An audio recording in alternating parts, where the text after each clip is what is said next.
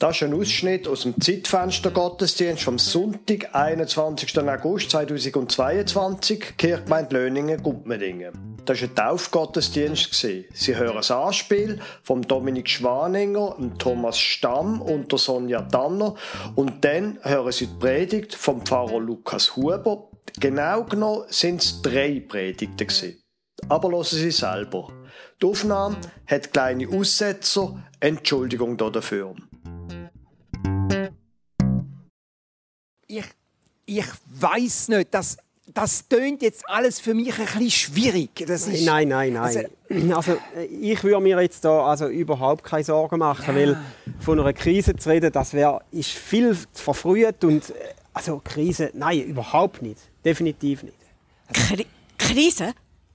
Es ist eben doch eine Krise.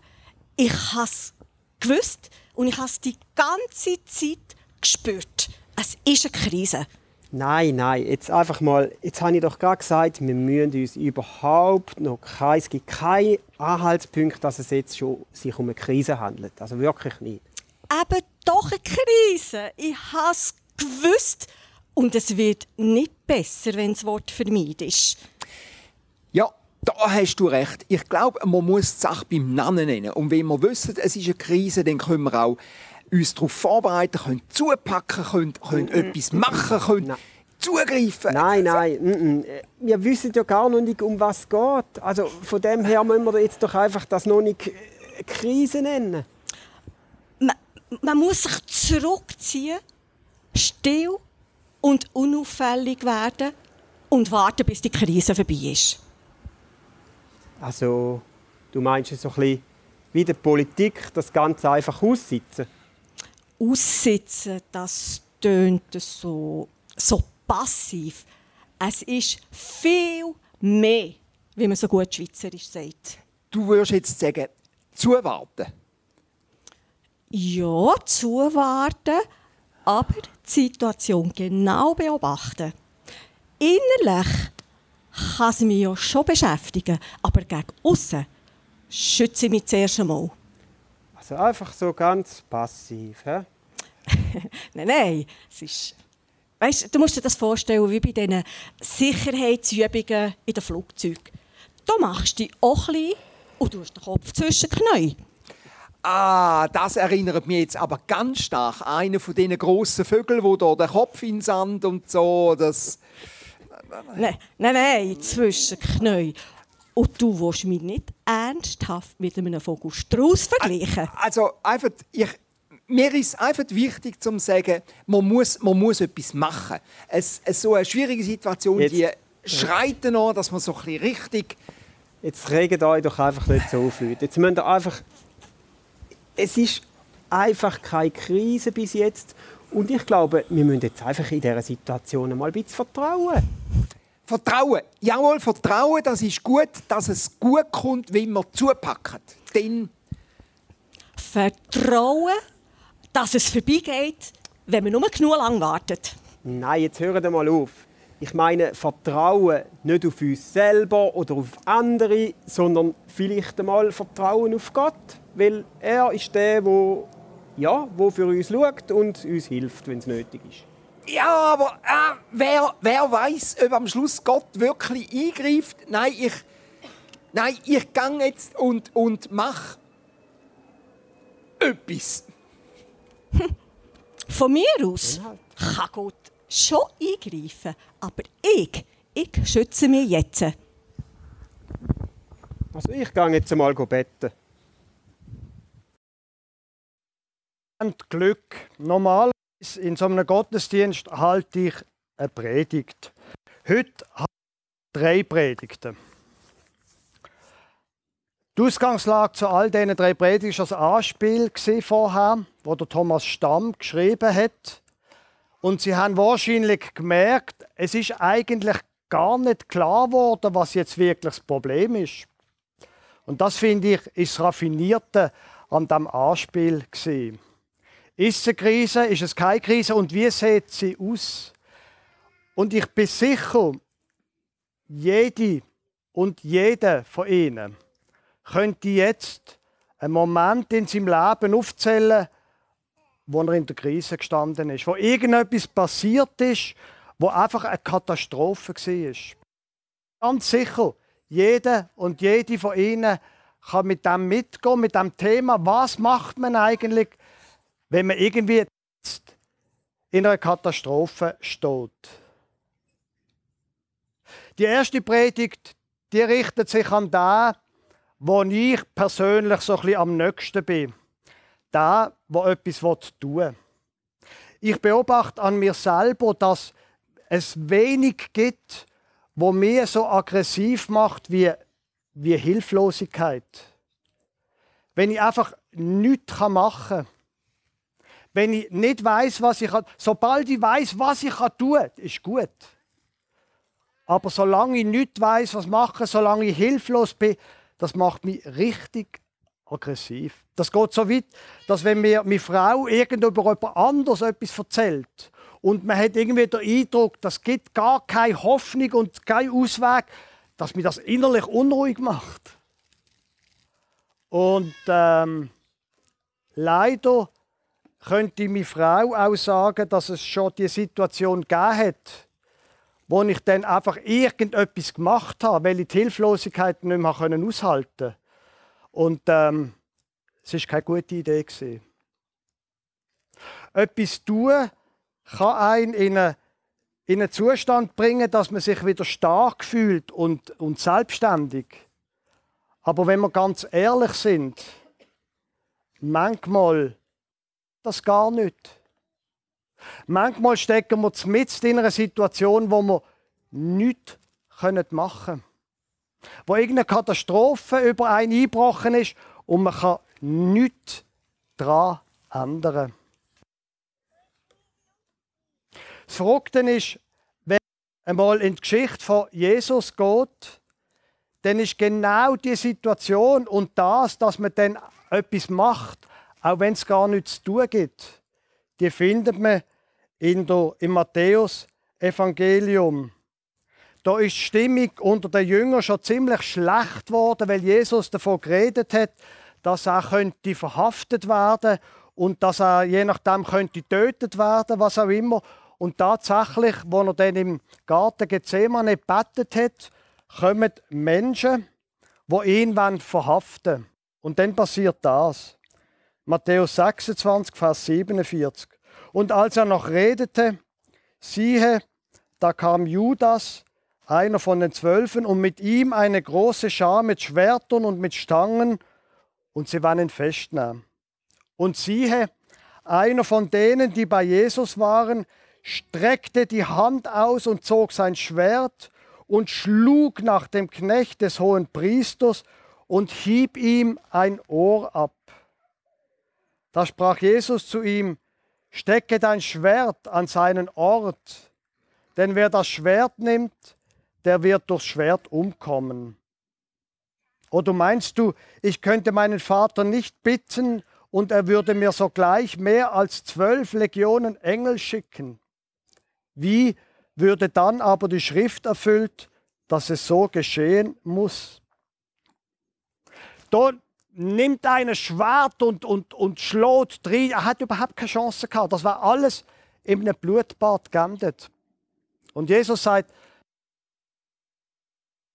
es ist Zeit zum Handeln. Jetzt ist nicht Zeit zum Handeln. Und das finde ich als Verrückte an dieser Geschichte von Jesus, dass man bei ihm den Eindruck hat, er hat gesehen, was passiert. Er hat es mit sich machen lassen. Und darum, ich komme in meiner ersten Predigt ans Ende. Es gibt wahrscheinlich Situationen, wo wir einfach nur aushalten können. Wo wir nichts tun können, wo wir annehmen müssen. Und wo wir wissen, Jesus, wo die Bibel davon erzählt, das Schlimmste hier hat, da ist genau in der gleichen Lage gewesen. Er weiß, wie es ist, wenn man hilflos ist. Er weiß, wie es ist, wenn man gebunden wird, wenn man gefesselt ist im Leben und auch sogar physisch gefesselt. Er weiß, wie es ist, wenn man keinen Ausweg sieht. Die zweite Predigt, die richtet sich an da oder an die, wo der Kopf zwischen die Knie nimmt. Ich muss zwar ehrlich sagen, ich verstand das auch.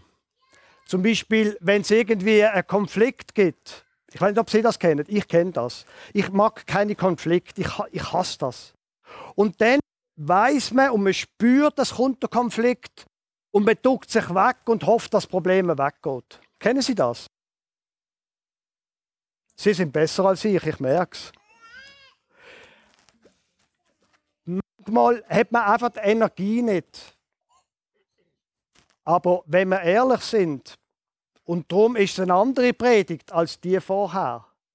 Manchmal ist auch die Situation da, wo man sich ein Problem und der Krise muss stellen und etwas tun. Eine von diesen Geschichten, die ich wahnsinnig spannend finde in der Bibel, ist von Josef. Er ist von seinen Brüdern in Sklaverei nach Ägypten verkauft worden, ist dann dort an, ans Haus gekommen von einem reichen Beamten von den Ägyptern, Potiphar, hat sich dort aufgeschafft und dann wirft die Frau von Potiphar auf den Josef und sie will, Sie können sich vorstellen, was. Und er sagt, nein, das mache ich sicher nicht. Die Frau von meinem Herr ganz sicher nicht. Und sie bedrängt ihn und er lässt irgendwie die Jacke bei ihr liegen, davon und sie vertreibt das nicht, die Rückweisung, und schreit um. Gefängnis werfen, der Josef. Das zweite Mal kommt er in die Situation, wo er völlig, völlig hilflos ist, wo er, wo er nichts dafür kann und in einer Krise ist.